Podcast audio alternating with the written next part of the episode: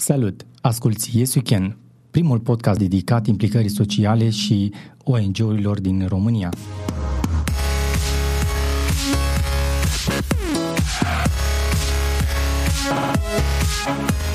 Yesu Ken este susținut de Ovidius Clinical Hospital, partenerii noștri încă de la lansarea rețelei City Podcast. Ne bucurăm să avem și susținerea Radio Constanța, Radio Dobrogea, Voșenia.ro și a tuturor ascultătorilor City Podcast. Salutare dragilor, în episodul numărul 6 al podcastului Yes You Can îl avem ca și invitat pe Alexandru Manda, președintele Asociației Elevilor din Constanța. Salut, bine ai venit în uh, emisiunea noastră. Salut Victor, mulțumesc frumos pentru invitație. Uh, trebuie să știți că Manda are o istorie împreună cu noi la hub din uh, orașul Constanța, City Hub din Tomis Mall la etajul 3 acolo unde Asociația Elevilor din Constanța își desfășoară mai multe acțiuni, întâlniri, evenimente. Uh, tocmai uh, ai preluat președinția uh, organizației de la fostul nostru invitat pe vremea aceea, președintele Asociației Edi Burghelia. Cum este să fii președinte? Nu este o mare diferență, ținând cont că sunt unul dintre cei cinci fondatori ai asociației. Am deținut și calitatea de vicepreședinte al asociației, implicându-mă activ în AEC încă dinainte ca AEC-ul să existe. Cum am zis, sunt unul dintre cei cinci fondatori. Normal duc la îndeplinire obiectivele pe care le-am propus în adunarea generală și continui munca pe care am făcut-o împreună cu Edi în mandatul trecut. O să intrăm direct în subiect și o să discutăm despre implicarea voastră voluntară în calitate de elevi într-un proces uh, de modificare a legilor uh, în uh, învățământ.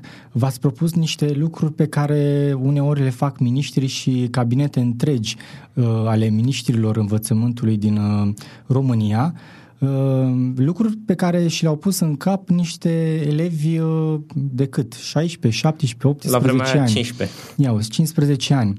Unde ați învățat să vă cereți drepturile? Din păcate, medicam de la fileu. În România nu suntem învățați să ne cerem drepturile. Școala românească practic distruge spiritul civic al elevilor încă din fașă, neajutând la dezvoltarea acestuia. Noi personal ne-am cerut drepturile din lipsa acestora, dintr-o frustrare, pentru că nu aveam acele drepturi. Am fost lipsiți de dreptul la transport local în comun redus, ni l-am cerut, și ulterior am reușit să ne-l obținem. Explică-ne puțin treaba asta cu transportul comun din Constanța. Uh, prin legea învățământului din anul 1995, elevii au primit dreptul la reducere cu 50% la transportul local în comun. Lucru în toată țara, în toată România. În toată, în toată România, exact. Apoi, prin legea din 2011, dreptul a fost reconfirmat, elevii beneficiind în continuare de reducere 50% la transportul local în comun.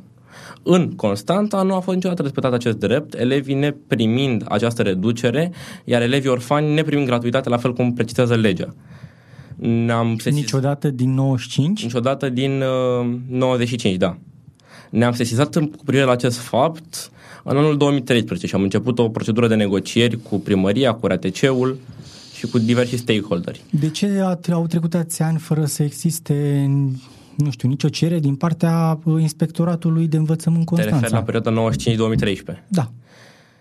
Adică la... de ce au trebuit să vină niște puști de 15-16 ani să-și ceară dreptul legal? Lăsând la o parte de ce nu a cerut ISJ-ul acest lucru, eu personal îmi pun întrebare de ce nu au cerut ceilalți reprezentanții elevilor de până în 2013 acest drept. Pentru că erau niște puși de 15 ani, 16 ani și nu știau cu ce se mănâncă dreptul eu de-aia te-am și întrebat de unde știi că ai drept, mai ales fiind un, un tânăr elev în învățământ, unde nu ești învățat să înțelegi că ai drepturi. Crede-mă că la început... În... Adică eu cred că ați făcut foarte multă educație în afara școlii da, și ați învățat că aveți niște ne-am drepturi. Ne-am perfecționat prin autodidacticism. Ok și uite unde am ajuns să avem anumite cunoștințe. Pentru că nici acasă nu ai învățat să-ți ceri exact. drepturile, pentru că nici părinții noștri nu știu să-și ceară drepturile. Exact, pentru că este o problemă a paradigmei românești acasă. Nu suntem învățați să ne cerem drepturile, suntem învățați să stăm cu minte în banca noastră pentru că așa e bine, mamă, să faci o facultate, să ai o meserie. O să fac o paranteză, nu, nu, acasă discutăm, vociferăm și spunem, vai ce nenorociți sunt ăia, uite ce au mai făcut, dar nu luăm atitudine. Da, dar când pentru că acasă există discuții. Dar când ți se spune, când tu spui că vrei să faci ceva, ți se spune, mamă, stai Cine ești tu? Că tu nu ești mare ci tare, că sunt mari, exact, sunt prea puternici, ei sunt dita mai partidele, ei sunt oameni mari Înțelegi? Da. Apoi mergem la școală unde suntem învățați că trebuie să stăm în banca noastră pentru că profesorii sunt profesori, iar noi suntem elevi, suntem doar niște elevi și trebuie să stăm în banca noastră, chiar dacă avem dreptate. Am înțeles. Ca să revin la subiectul RATC-ului, uh, ca să fac o cronologie așa. Din 2013 până în 2015, cum am spus, am avut negocieri, diverse întâlniri cu reprezentanții primăriei ai RATC-ului. La început a fost un dialog, am discutat, am făcut totul pe cale legală, am depus cereri, adrese. Chiar și amiabilă? Chiar și amiabilă, bineînțeles. Apoi a fost un episod în care, într-o discuție cu fostul primar al Constanței, ni s-a a, s-a adresat o înjurătură la adresa legii educației, s-au adus jurii legii și s-a spus că nu dorim să respectăm legea. Acela era caracterul primarului. Da, nu doresc să comentez. Apoi ne-am simțit nevoiți să apărăm la forța coercitivă a statului pentru a ne putea apăra acel drept pe care noi îl avem prin lege și așa am depus o plângere penală la Direcția Națională Anticorupție. Bine, cu ajutorul mass mediei și a întregii asta urma, prese locale. Asta urma să spun, a întregii prese locale și naționale, da. presiunea publică, într-adevăr, a făcut mai mult decât procedura de depunere a plângerii în sine. Da. Prin presiunea publică făcută, am reușit să forțăm autoritățile locale să ne acorde pe 13 februarie acea reducere. Constanța era singurul oraș mare din România Singurul care... președinte de județ care nu acorda, da. Lucru pe care l-a reușit Asociația Elevilor din Constanța. Lucru pe care ne putem mândri în cei doi ani de activitate. Uh, care are ca și membri și conducere niște puși de 16-17 ani. 16-17 ani. Extraordinar. Mi se pare extraordinar. Deci, uh, un exemplu pentru România că uh, dreptul la um, transportul în comun, dar nu numai atât, pentru că Dreptul e vorba la... de, este de fapt un, un exemplu de, de implicare. Da, da. Extraordinar. Ce v-am văzut foarte des pe, prin vizite pe la București. Cei de la Asociația Elevilor uh, fac uh, sesiuni de lobby diplomatic uh, pentru um, îmbunătățirea sistemului educațional în, în România, uh, deși ei sunt la Constanța, uh, atitudinea lor și uh, proiectele pe care le propun pentru educație sunt cu impact național.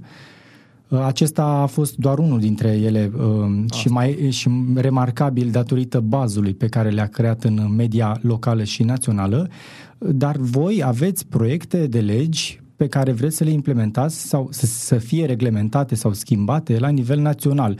Lucru pe care îl faceți discutând, am văzut, în Camera Deputaților, Asta în, în da. Parlamentul României cum să fii un puști de 16-17 ani și să te duci tu frumos acolo în Parlamentul României și să zici tu că tu ai drepturi. Tu îți dai seama că sunt atâția oameni mari, uh, na, cum sunt generația părinților noștri. Da. Cum, domnule, să ajungi tu tocmai la Parlamentul României și să te duci să-ți ceri drepturile? Ce s-a întâmplat? Chiar asta se întreabă și colegii mei, uneori cunoștințe prieteni de familie pot să afirm și urma să spun că ne putem mândri în acești doi ani de activitate cu o lege promulgată. Avem o lege promulgată, legea 95 pe 2015, lege privind redobândirea dreptului de vot în Consiliul de Administrație pentru reprezentantul elevilor. Reprezentantul elevilor nu mai avea drept, era da. doar un asistent. Era doar observator în Consiliul de Administrație al școlilor. Acum, prin lobby-ul făcut de noi și după 5 proiecte de legi depuse, după sute de ore de lobby și telefoane date, avem o lege promulgată a fost promulgată de președintele Iohannis la începutul lunii mai. Lucru reușit de un grup de tineri. De 16-17 ani. Care știu să-și ceară drepturile. Care știu să-și ceară drepturile. Interesant. Eu personal sunt reprezentantul asociației pe lângă Camera Deputaților, am fost și când eram vicepreședinte. Am participat, cel puțin în sesiunea parlamentară uh, februarie-iunie, am participat la cinci comisii parlamentare la Camera Deputaților, Comisie pentru Învățământ și la o comisie senatorială pentru egalitate de șanse pot spune că la început uh, parlamentarii din Comisia pentru Învățământ au văzut cu reticență prezența mea acolo, erau spe... Pentru că nu, nu înțelegeau ce erau le spui, pentru că vorbeai altă limbă decât ei. Erau speriați ei erau doar acolo, tu erai acolo pentru că știai ce trebuie să faci. Erau speriați de prezența unui elev acolo, chiar se întrebau ce caută un elev aici. Dacă ne spionează, dacă ne înregistrează, dacă facem vreo gafă și se vede în presă. Nu, chiar nu interesează. Asta e mai rău. Uh, asta a fost uh, primul contact. Al doilea contact deja uh, s-a obișnuit cu mine acolo.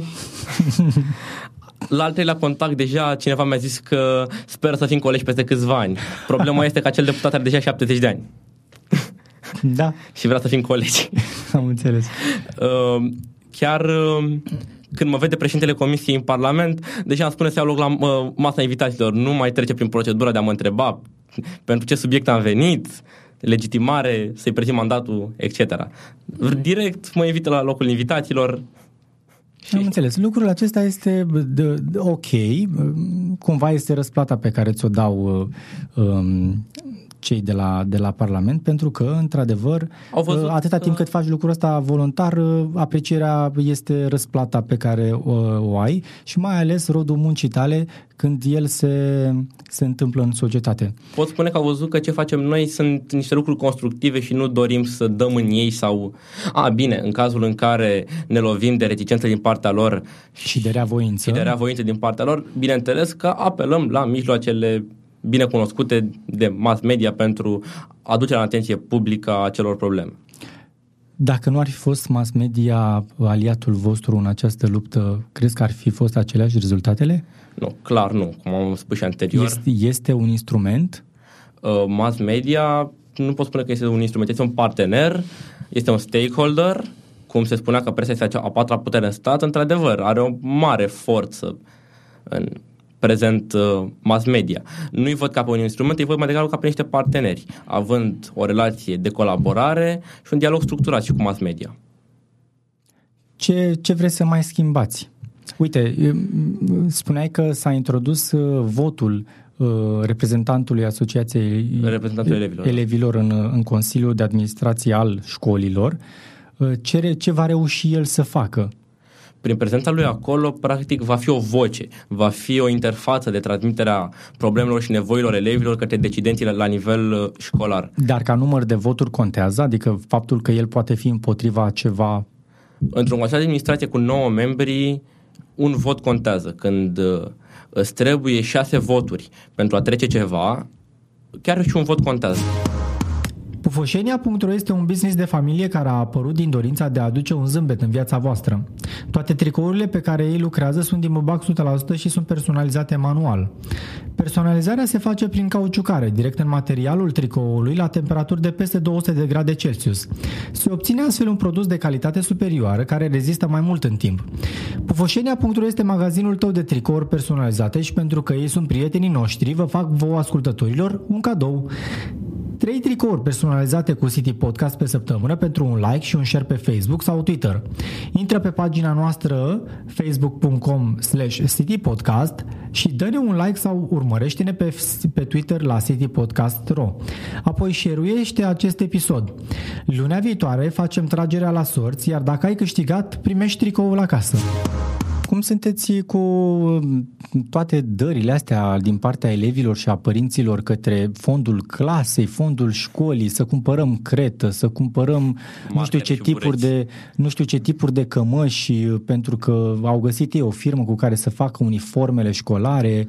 Mă bucur că ai adus în discuție acest subiect, uh, fondul clasei și fondul școlii reprezintă o foarte mare problemă a sistemului Eu nu sunt de acord cu lucrul ăsta. Ești de acord? Nu, nu ah. sunt de acord. Nu chiar, sunt de chiar, acord. Chiar mă speriem că am avut în trecut discuții cu tine și...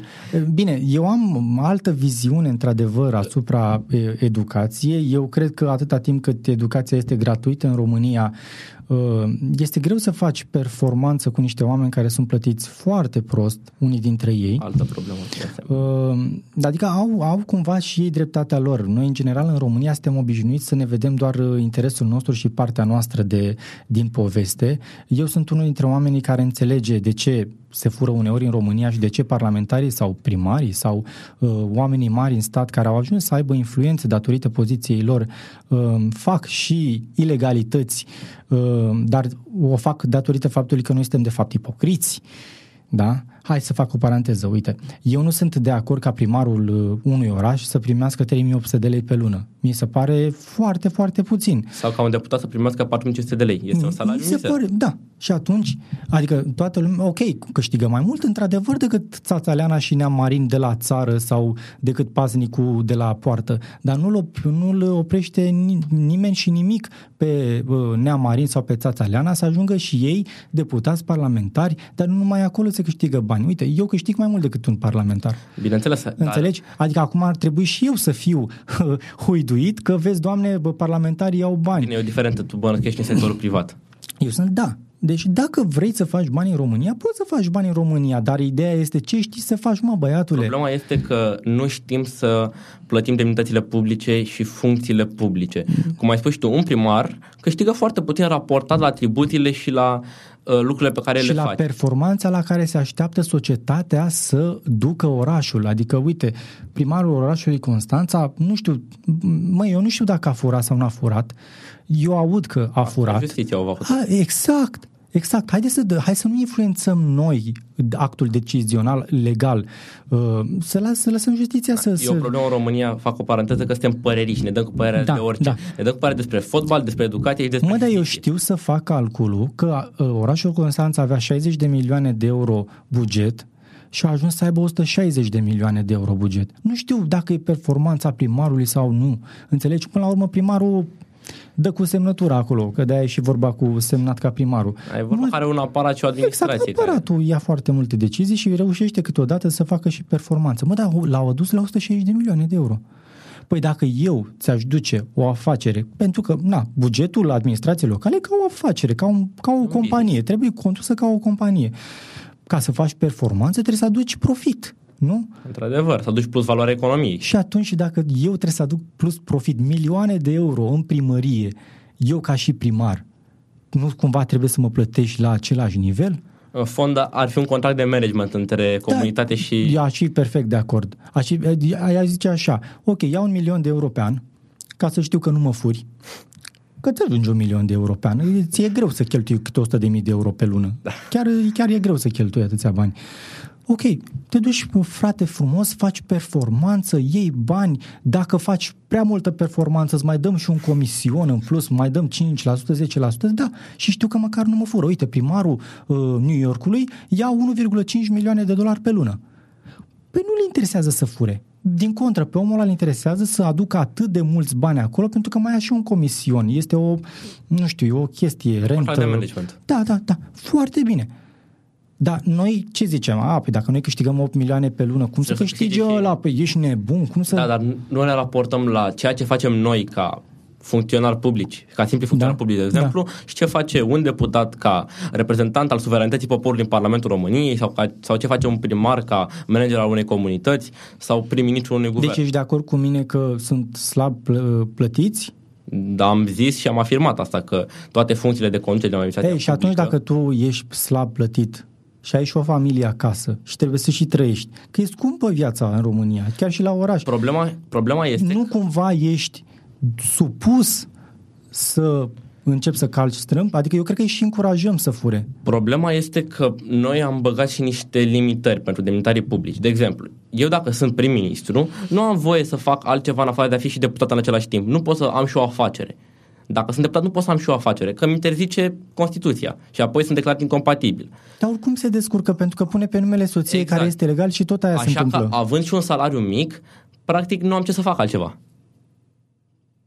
Sunt, cum ai spus tu, constrâns să fac anumite Da, ilegalități. vindem influență, pentru că dacă aș fi acum deputat, cu ce, cum aș face bani? Aș zice, bă frate, eu sunt deputat, eu pot să schimb lucruri. Un deputat, Dau și eu telefoane. Un deputat singur, Da. da. singur ca o entitate, eu deputat, nu am foarte multă putere. Ca grup parlamentar sau comisie parlamentară, să zic că mai am și altă putere. Deci vă trebuie să muncești ca să câștigi influență, ca să vinzi influență. În mod normal, puterea într-un stat e concentrată în guvern, în minister. Acolo este Da. da. concentrată puterea cu adevărat în, în, uh, în, într-un stat.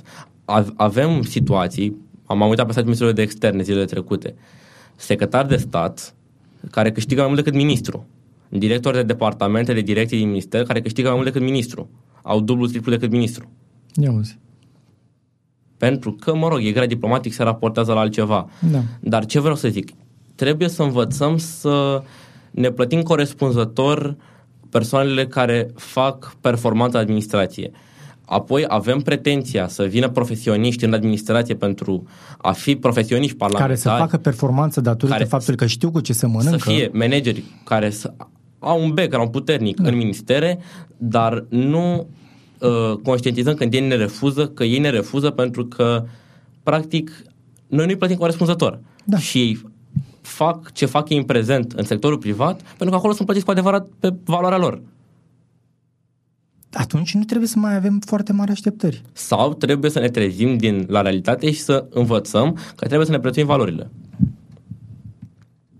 Da, s-a, s-a dorit cumva pe plătirea pe grad de performanță, se fac niște lucruri de genul ăsta, dar nu știu cât au evoluat. Da, sau s-a dorit la un moment dat uh, ca în administrația să fie cel mai mare, cel mai mare salarii să fie în funcție de funcția pe care o ai. De exemplu, în administrația din România... Nu, nu e corect. Nici Da. funcția nu e corectă. Corect. Uh, În administrația din România se dorea la un Pentru că moment îți vine dat... acum ministrul, nu știu, ministrul mediului, să zicem. Apare politic de undeva numit și habar n-are cu ce să mănâncă mediul. Și stă acolo patru ani, pe când aparatul se schimbă destul de rar. Am văzut oameni care sunt uh, în administrație de Îți pot zeci de spune ani. concret, că eu când Înțelegi? discut la Ministerul Educației discut mai mult și deciziile concrete le discut cu persoane din uh, aparatul ministrului, din cabinetul ministrului, care sunt acolo cam de 20 ceva de ani. E, și care au schimbat la rândul lor nu știu câți miniștri. Adică au trecut Exact. miniștri, dar ei și-au văzut în Sau continuare sunt unii treabă. care au vreo 30 și ceva de ani, au un background încă din timpul comunismului în acel minister. Oho. Și bănuiesc uh, că știi poveștile cu Gheorghe Gherghin, acel care era, era la Ministerul de Finanțe, care el era cel care făcea bugetul României, acum l-au trimis la Banca Națională. Dar de 25 de ani era secretar de stat. Am Înțeles. Uite, sunt povești pe care ni le spune un tânăr de 16-17 ani despre cum funcționează în realitate um, cadrul legislativ din, uh, din România și puterea în stat. De ce nu se spune lucrul ăsta la televizor? De ce nu se spune lucrul ăsta în public?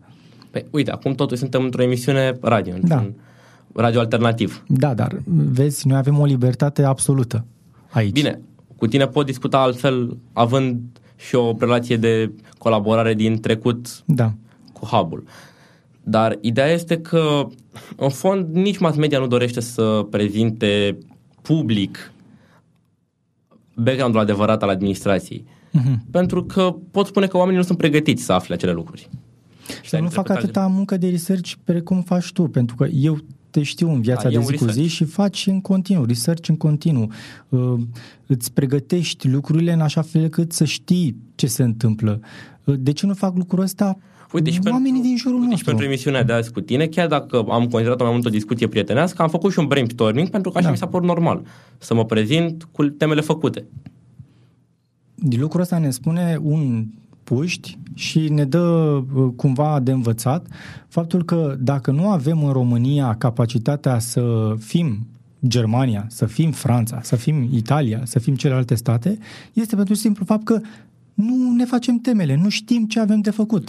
Ne prezentăm uneori cu temele nefăcute. Am, am, am văzut concret și pe la Comisia Parlamentară când mai mergeam. Reprezentanții ai Da? guvernului sau chiar parlamentar care se prezentau cu temele nefăcute. Nu știau pe fond care este problema despre care ei discută în ziua aceea. Discutau Ok, ei sunt în comisie, dar au la rândul lor niște oameni ca tine care să facă treaba în, în spate? pot spune și afirm din cele văzute în Parlament că, într-adevăr, parlamentarii încep să acorde uh, încredere tineretului și își iau în echipele lor de consilieri tineri pregătiți care să le aducă plus valoare mandatului. Ce părere ai despre uh, reprezentanții din... Uh, Oh, destul de greu. Vreau să ajung, de fapt, la f- mini, actuala sau fosta ministra finanțelor, care are fel și fel de diplome de la universități internaționale, dar care, să zicem că nu uh, are practică. Adică știe foarte multă logică, dar pe care vrea să o, apuce, să o aplice în România, dar nu funcționează. Crezi că cu diplomele din, din facultățile din România ai un viitor în realitate în țara noastră sau în afară? Problema este că în România se pune foarte mult accent pe partea teoretică, dar deloc accent pe partea practică. O altă problemă este că noi învățăm puține despre multe și avem o cultură generală vastă. Mm-hmm. Nu cum există în cele stele occidentale politica de a învăța uh, multe despre puține și a fi bazat, a fi specialist expert într-un anumit domeniu. Noi suntem buni la toate. Noi românii am fost învățați să fim buni la toate. Și puțină chimie, și puțină franceză, și puțină puțină, franceză, exact. greacă, și latină. Și... Hai să zic, în învățământul gimnazial trebuie să dobândești baza, cunoștințele de bază. Da. Apoi ajungi la liceu. E, în Occident te specializezi pe un anumit domeniu. De exemplu, poți să te specializezi pe istorie, apoi mergi pe drept, dar te-ai Da. specializat pe ceva. Da. În România poți să faci matematică, informatică, iar apoi să mergi la drept, că nimeni nu te oprește. Mhm. Dar tu la matematică, informatică faci și două ore de istorie, faci și două ore de geografie, faci de toate. Și pentru care trebuie să iei care note trebuie să destul de înveți, mari, să iei pentru că note îți mari. duc media la care te pricepi tu de fapt foarte bine, îți duc media în jos. Exact. Exact. Și este o mare problemă pentru că nu, nu, nu putem să fim specializați pe un anumit domeniu. De exemplu, eu doresc să merg mai departe la facultate pe drept. Nu văd cu ce mă ajută pe mine în prezent la liceu, eu fiind la un profil de filologie, Da? pe uh, uman, nu văd cu ce mă ajută pe mine să fac două ore de fizică pe săptămână. Hai să zic, mă ajută o, o oră, da. Asta poate doar în clasa nouă. Mhm. Nu văd cu ce mă ajută ora de chimie. Nu văd cu ce mă ajută cele două ore de matematică, Da, dar care îți trag media în jos. dar care îmi trag media în jos. Pentru că nu pot fi bun la toate. Da. Și nu mă pot... Dar poate nu-ți place, pur și simplu. Da, nu pur și simplu place, nu-ți place. nu vrei. Și chiar dacă nu-ți place, trebuie să te pregătești, pentru că nu ai de ales. Că dacă nu te pregătești să iei note acceptabile, apoi poți să ai situații de coerență, etc. Da. În cazul meu, eu, uh, mă rog, nu am avut astfel de situații, dar există nopți nedormite, pentru că, în- cel puțin în cazul meu, și trebuie să fac research și pentru școală, chiar dacă, mă rog, la școală nu e vorba de cercetare, cât e vorba de informație băgată pe gâs. Mhm. Dar mai am și activitățile cu asociația și trebuie să mă pregătesc. Trebuie să mă pregătesc pentru anumite întâlniri, am agenda făcută cu două, trei zile înainte unde merg, ce fac. Când trebuie să merg la o întâlnire la București, trebuie să mă pregătesc cu două zile înainte pe subiectul ăla, să fac un policy paper, să văd care e background-ul informației. Cum poți să schimbi curicula învățământului din România? O, asta e un proiect de țară. Și dacă noi începem acest proiect de țară acum, se vor vedea rezultatele prin 2050-2060. Atât de mult. Investiția în educație se va vedea abia prin 2050-2060. Dar nu vreau să facem investiție, vreau pur și simplu să am puterea să aleg acum, dacă se poate la anul, să aleg să nu fac uh, chimie și fizică. Aceste lucruri le putem face doar prin investiția în educație. Sau printr-o, uh, nu știu, printr-un research sau printr-o, uh, nici nu știu ce cum, adică aș putea să văd background-ul elevului în spate și să văd că el a fost destul de slab tot timpul la fizică și la chimie și să-l îndrept undeva. Eu știu că am avut problema când a trebuit să dau la liceu, că nu știam la ce liceu să dau, pentru că nu învățasem, nu știam ce abilități am, ce skill-uri am, da? La fel se întâmplă și când vrei să dai la facultate fiind în liceu. Este vorba E, de... tocmai de aceea cred că este foarte important să existe o îndrumare pentru părinți, pentru că în general părinții te influențează cam ce, ce zonă vrei să, să alegi, Are parte. împreună cu dirigintele sau cu profesorul din, cu care ai o relație mai, mai specială și să te îndrume împreună cu un reprezentant extern care să-ți zică un, încotro se îndreaptă economia în regiunea ta. Adică, ha, uite, eu am făcut teologie. Fraților, Da, acum nu ești preot. ieșeau, ieșeau mii, de, de, mii de oameni care, în, din școlile din România care trebuiau să ia să fie în fiecare an preoți, mii de preoți. Păi de unde, unde să-i baci pe toți? Exact. Înțelegi? Pentru că sau, na, uite, la drept. Măi, de ies atât de mulți, nici nu știu Exact. dacă mai e unde să mai intre. Exact, în România Pentru că e o modă, hai mamă, dă fă doctor, hai mamă, fă medic, așa, fă avocat, fă preot, că de acolo iese și vezi așa vreo 5-6 generații care după aceea intră în colaps, avem pentru că n-au problema unde că să avem, intre. Avem foarte mulți absolvenți pe o anumită nișă, cum ai spus și tu, medicină, drept, dar avem foarte puțini pe anumite nișe care în prezent se cer. Și se cer Motorist, electrician, inginer electric, Astea sunt mai multe inginer... meserii, mă refer acum Da. la profesii, care se cer datorită imboldului economic. Absolvenți de politehnică de automatică și calculatoare, Da. ingineri informaticieni, ingineri în aerospațială. Da. Pentru că elevii nu sunt drumați să meargă pe skill pe care le au ei. De ce? Și aici vreau să ajung, este vorba despre lipsa orilor de consiliere în carieră, care trebuie să existe atât în gimnaziu, clasa 8 cât și în liceu în clasele 11 și a 12. Și atunci asta trebuie să o facă Ministerul Învățământului sau organisme exterioare? E vorba de modificarea curiculei pentru introducerea în trunchiul comun a acestei ore. În prezent avem acea zisă oră de consiliere și orientare de dirigenție, dar unde nu se face. Pe cum să facă dirigintele tău când el habar n-are pe ce lume trăiește? Și aici voiam cum să, să facă și, și aici așa voiam ceva? să ajung. Tu, tu spui că îți dorești liberalizarea învățământului. Cumva da. Ca eu să pot să-mi aleg ce doresc să fac. Cum este, da. de exemplu, în Vrei mai bun, plătește. Deocamdată gratis atât se poate. A, uh, da, mă rog, eu înțelesesem că îți dorești, cum este în prezent în SUA, suntem un public de stat din SUA, dacă dorești să, să-ți alegi ce materii faci. Să-ți alegi ce materii faci, dar uh, știi că întotdeauna, na, uite, tu vei rămâne tot pe, uh, să zicem, cele șase materii de bază ale tale, Clar. dar nu poți face performanță cu profesorii actuali. Pentru că ei sunt frustrați. Sunt niște oameni frustrați. Gata, punct. Nu mai e ce să faci cu ei. Problema este că... Adică tu crezi că dacă le-am dat acum 3000 de lei pe lună s-ar schimba sistemul educațional? Eu cred că profesorul tot stilul ăla de a scrie pe tablă îl va avea și problema îți va dicta ce să scrii tu pe caiet. profesorului este aceea pe care o avem și în rândul funcționarilor publici, de, demnitarilor publici. Nu sunt plătiți corespunzător. Și bănuiesc că ești de acord cu mine. Nu este normal. Și tocmai ți-am spus, vor lua de la 800 de lei sau 1200 de lei, nici nu știu cât ia un profesor în ziua de azi. Cât? Un profesor debutant are 800 de lei. Ok, 800 de lei. Să hai să zicem puțin mai mult, că ai, nu știu, și 10 ani în spate. Că eu vorbesc despre monștri sacri, profesorii A, bun, un profesor, dinozauri din profesor sistem. dinozauri de parte, cu parte da. de la catedră, să zicem că are 2000 de lei. 2000 de lei, ok, dau 6000 de lei. A, de, de mâine, de mâine el va primi 6000 de lei. Crezi că performanța lui în sistemul de predare va fi net superioară? Uite, aici vreau să ajung când am zis că vom vedea rezultatele reformei în educație abia prin 2050. E nevoie să mai treacă o generație, să schimbăm generația de profesori. Deci cu generația actuală de profesori nu putem să facem de asta performanța. Spus, de asta am spus că vom vedea rezultatele abia prin 2050. Pentru că trebuie să treacă prin școala de profesori o nouă generație. Să schimbăm generația. Adică următoarea generație sunteți voi. Generația voastră. Să zicem că da. Mi-e teamă să zic că și generația noastră e pierdută. Uh-huh.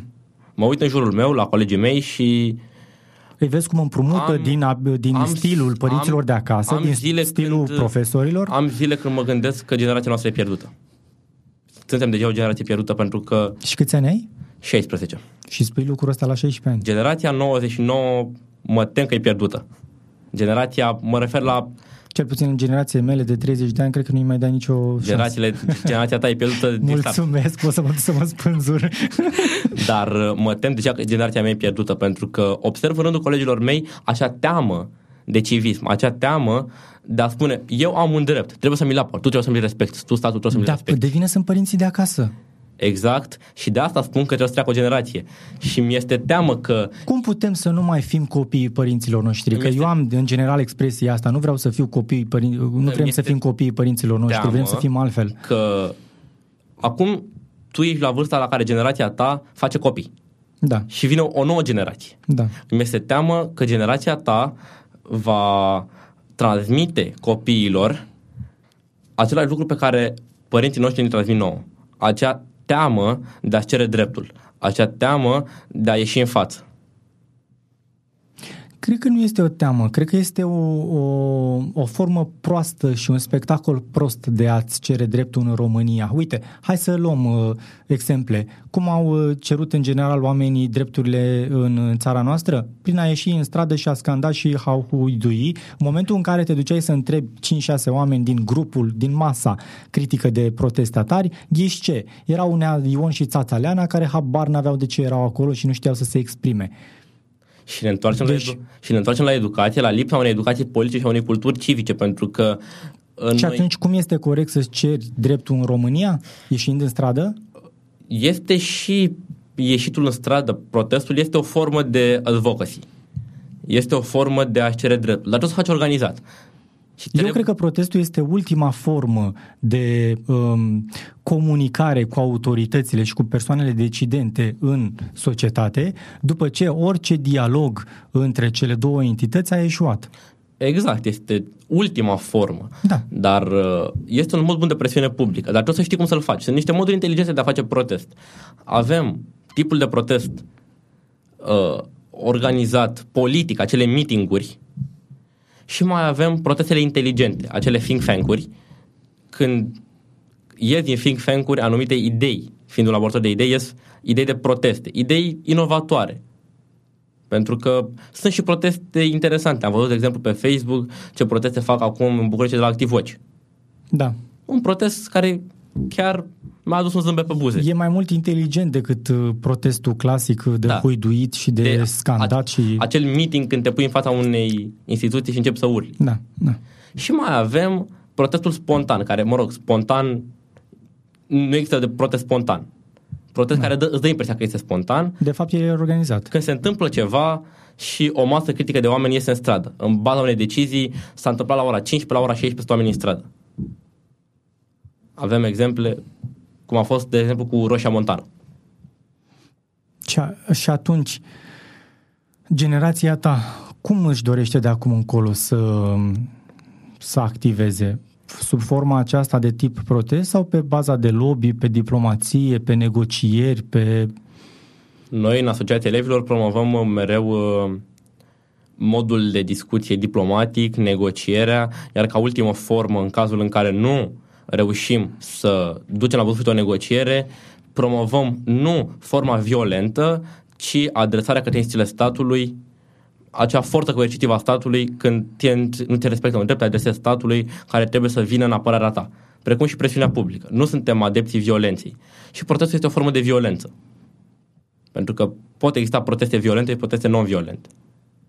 Noi personal promovăm uh, calea diplomatică, pentru ca să răspund la întrebare problema cea mare pe care o avem nu este ce mod de a, cere, de a ne cere drepturile avem, ci dacă generația mea își cere drepturile. Asta este reala problemă. Deci nu că... procesul de um, implementare și cererea drepturilor, ci faptul că nu există. Exact, cererea de drept în sine. Da, pentru înțeles. că îți pot spune concret. Și unde aflu că elevilor, am drepturi? Pentru că așa am început emisiunea. Cum aflu că am drepturi? Unde, am, unde știu eu că am drepturi? Eu nici nu știu că, nici nu știu că am dreptul să, fiu un, să, să nu fiu de acord cu profesorii. În primul rând, citind Constituția, vezi ce drepturi ai. Ei, acum, sincer și tu, tu chiar crezi că stă cineva să citească Constituția? Uite, eu personal în clasă tu citeam Constituția. ești unul dintr-un milion. Asta e o problemă. Ce pro- Bun, să zicem că nu va veni un elev să citească Constituția singur, dar trebuie noi la școală să-i oferim cadrul necesar pentru a, a-și însuși cunoștințele din Constituție, acele ore de educație civică. Chiar mi-ar plăcea să vă văd în, în școli făcând ore de educație juridică. Uite, mă face acum să, să vin uh, cu o informație bombă așa. Acum așa. vrem să derulăm un proiect, suntem în negocieri pentru o finanțare nerambursabilă pentru implicarea în comunitatea elevilor. Mai exact? Vor exista și sesiuni de informare în licee cu privire la drepturile pe care le ai și cu privire la importanța mersului la vot, pentru că pe asta se va axa în principal proiectul da.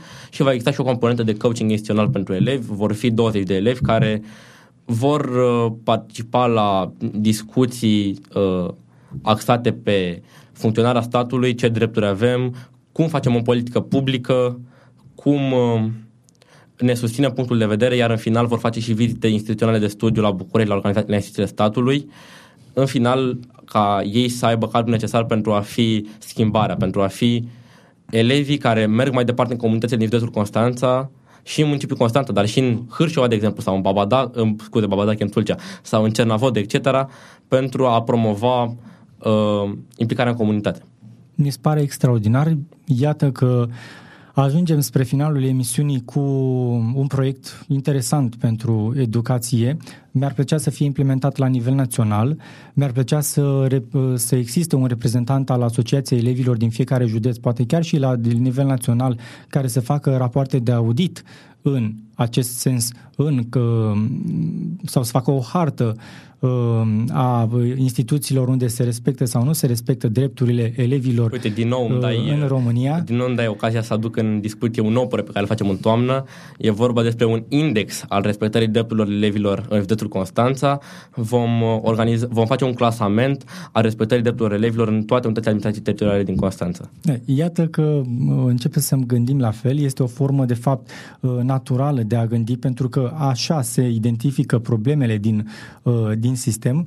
Îmi pare bine că a venit în emisiunea de astăzi. Uh, vă readuc aminte, l-am avut invitat uh, pe Alexandru Manda, uh, președintele Asociației Elevilor din Constanța, unul dintre cei mai activi, dacă pot să spun, tineri din Constanța pe partea de promovare a drepturilor elevilor în România, în școlile din România.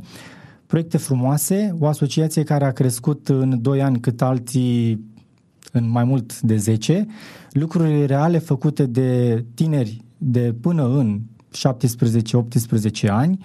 Uh, ei ne demonstrează că atunci când ai dreptul într-o țară trebuie să știi să ți-l ceri, pentru că dacă nu ți-l ceri înseamnă că uh, nu ești un cetățean uh, model al, al țării respective și sper să ne reîntâlnim într-o altă emisiune în care să vorbim despre cutumele și problemele sistemului educațional, dar mai ales despre exemplele elevilor uh, tineri din, uh, din România în comparație cu, cu societatea activă și dacă nu chiar societatea spre pensie din, din România. Oricând cu drag.